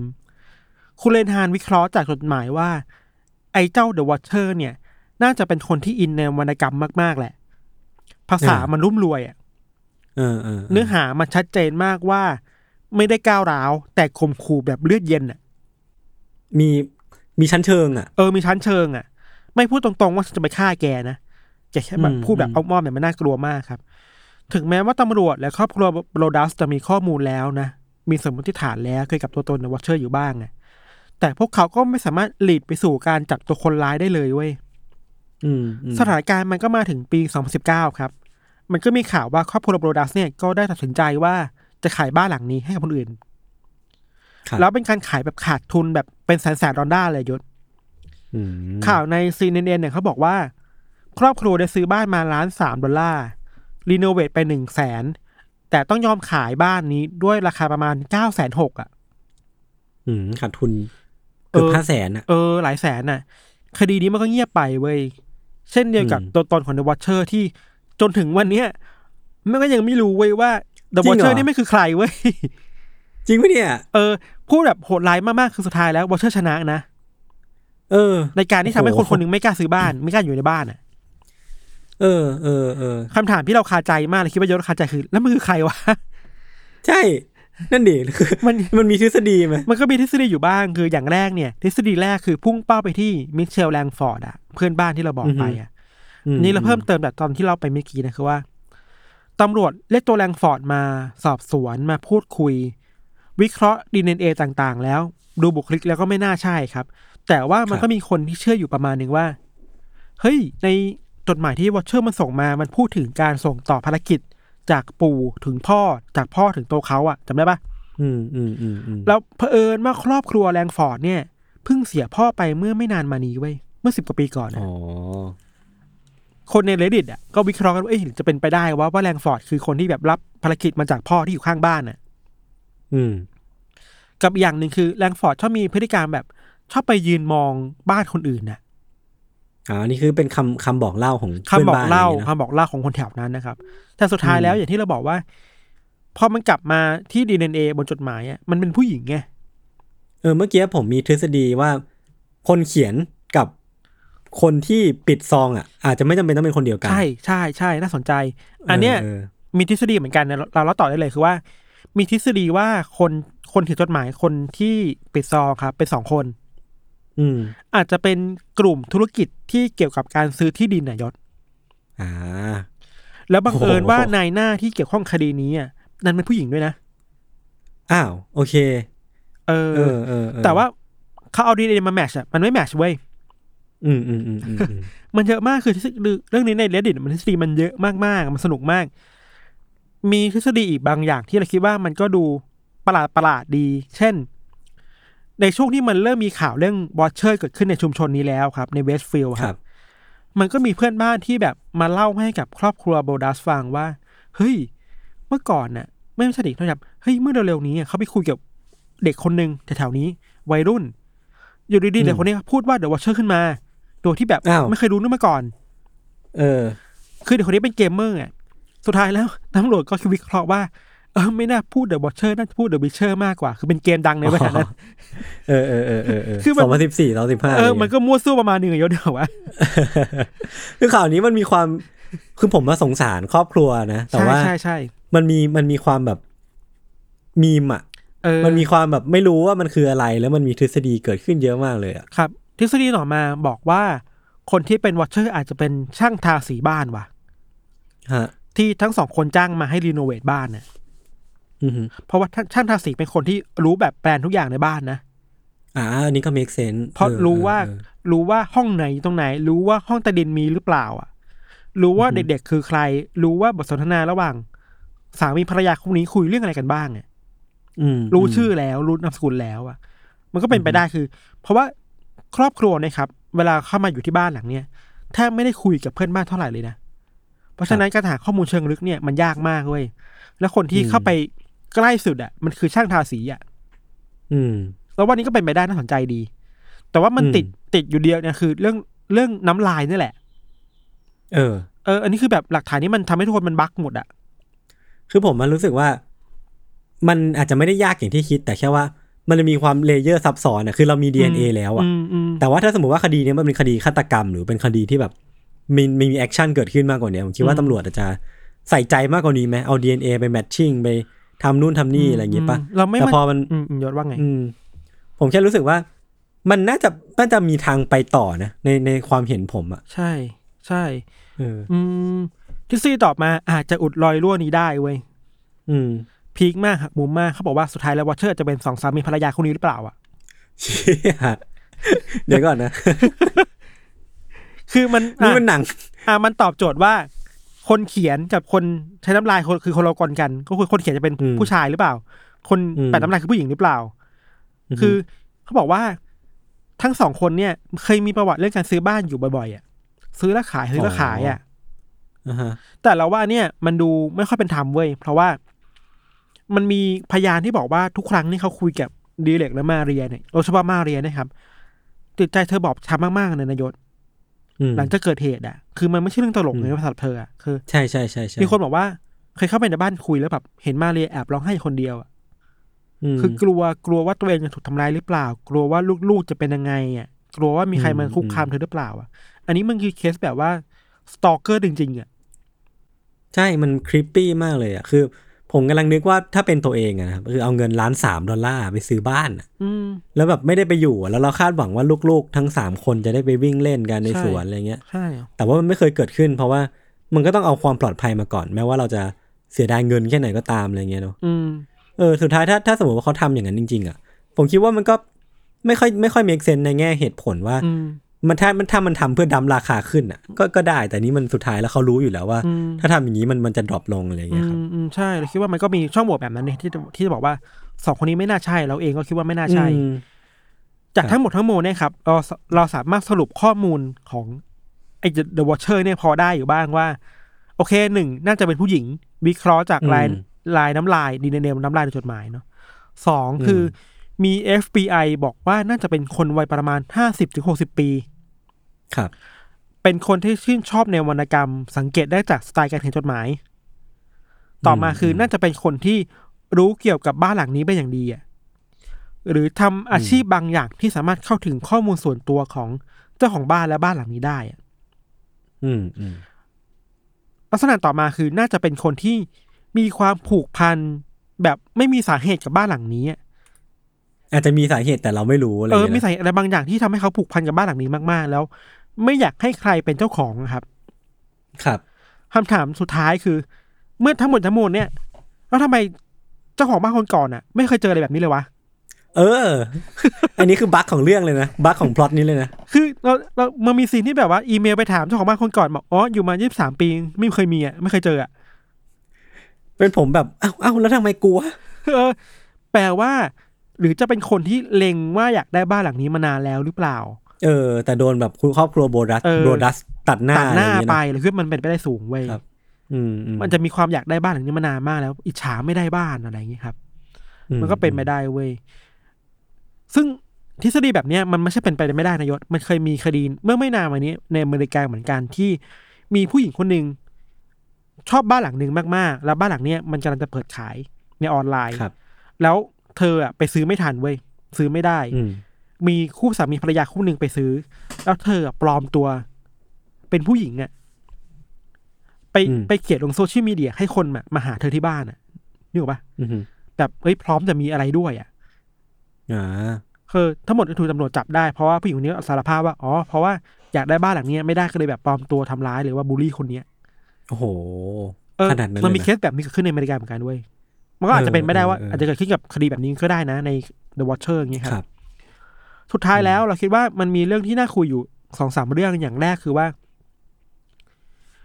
ในตอนเนี้ยยศไอเรื่อง The Watcher หรือหกห้าเจ็ด Boulevard เนี่ยแม่งกลายเป็น urban legend ในเมืองไปแล้วนะ อืมต่อเนี่ยถ้ามันเกิดวันฮาโลวีนทีไรอะในเด็กในชุมชนอะ จะท้ากันว่าเฮ้ยพวกมึงอะกล้าเดินผ่านบ้านหลังนี้หรือเปล่ากลายเป็นบ้านผีสิงไปแล้วเออะอบ้านเป็นสิ่งไปแล้วอะ เออ แล้วนอกจากนั้นเนี่ยมันก็มีคนในละแวกนั้นน่ะ ได้รับจดหมายที่อ้างว่าเป็นเดอะวอ t เชอร์ด้วยเหมือนกันนะอือหือคือมันบานปลายไปแล้วอะ อาจจะไม่ใช่อืมวอ t เชออืร์มตัวจริงอะแต่แบบ มันมีการ Copycat เออมันมี copycat เกิดขึ้นในชุมชนแล้วอะอืมเนี่ยมันกลายเป็นว่า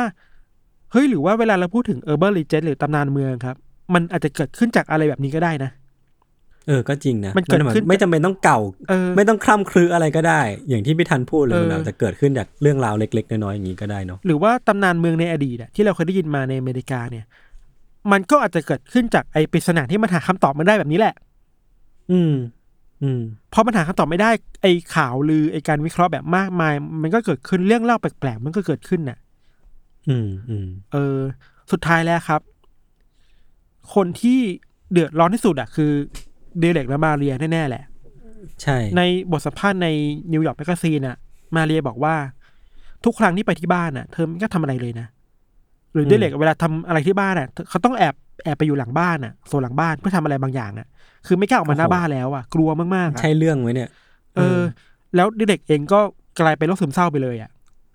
อือหือมาเรียก็หวาดระแวงผู้คนไปเลยอะเฮ้ยมันน่ากลัวมากในคดีแบบเนี้ยครับ เออ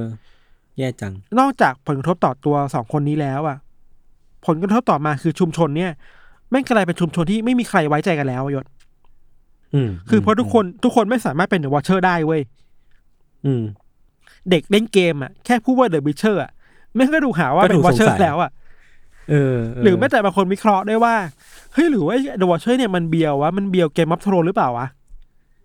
คือเกมมัฟโทรมันมีวอชเชอร์อยู่เดอะวอชเชอร์อยู่อะไรเงี้ยอ่าอ่าอ่าอ่า หรือแม้แต่บางคนเด็กวัยรุ่นที่แบบเดินไปเดินมามีพฤติกรรมแปลกๆอะก็ถูกสงสัยแล้วเป็นวอชเชอร์อะคือ ทุกคนมันไม่ไว้วางใจกันอะ มันพยายามมองว่าใครเป็นวอชเชอร์ได้บ้างอะ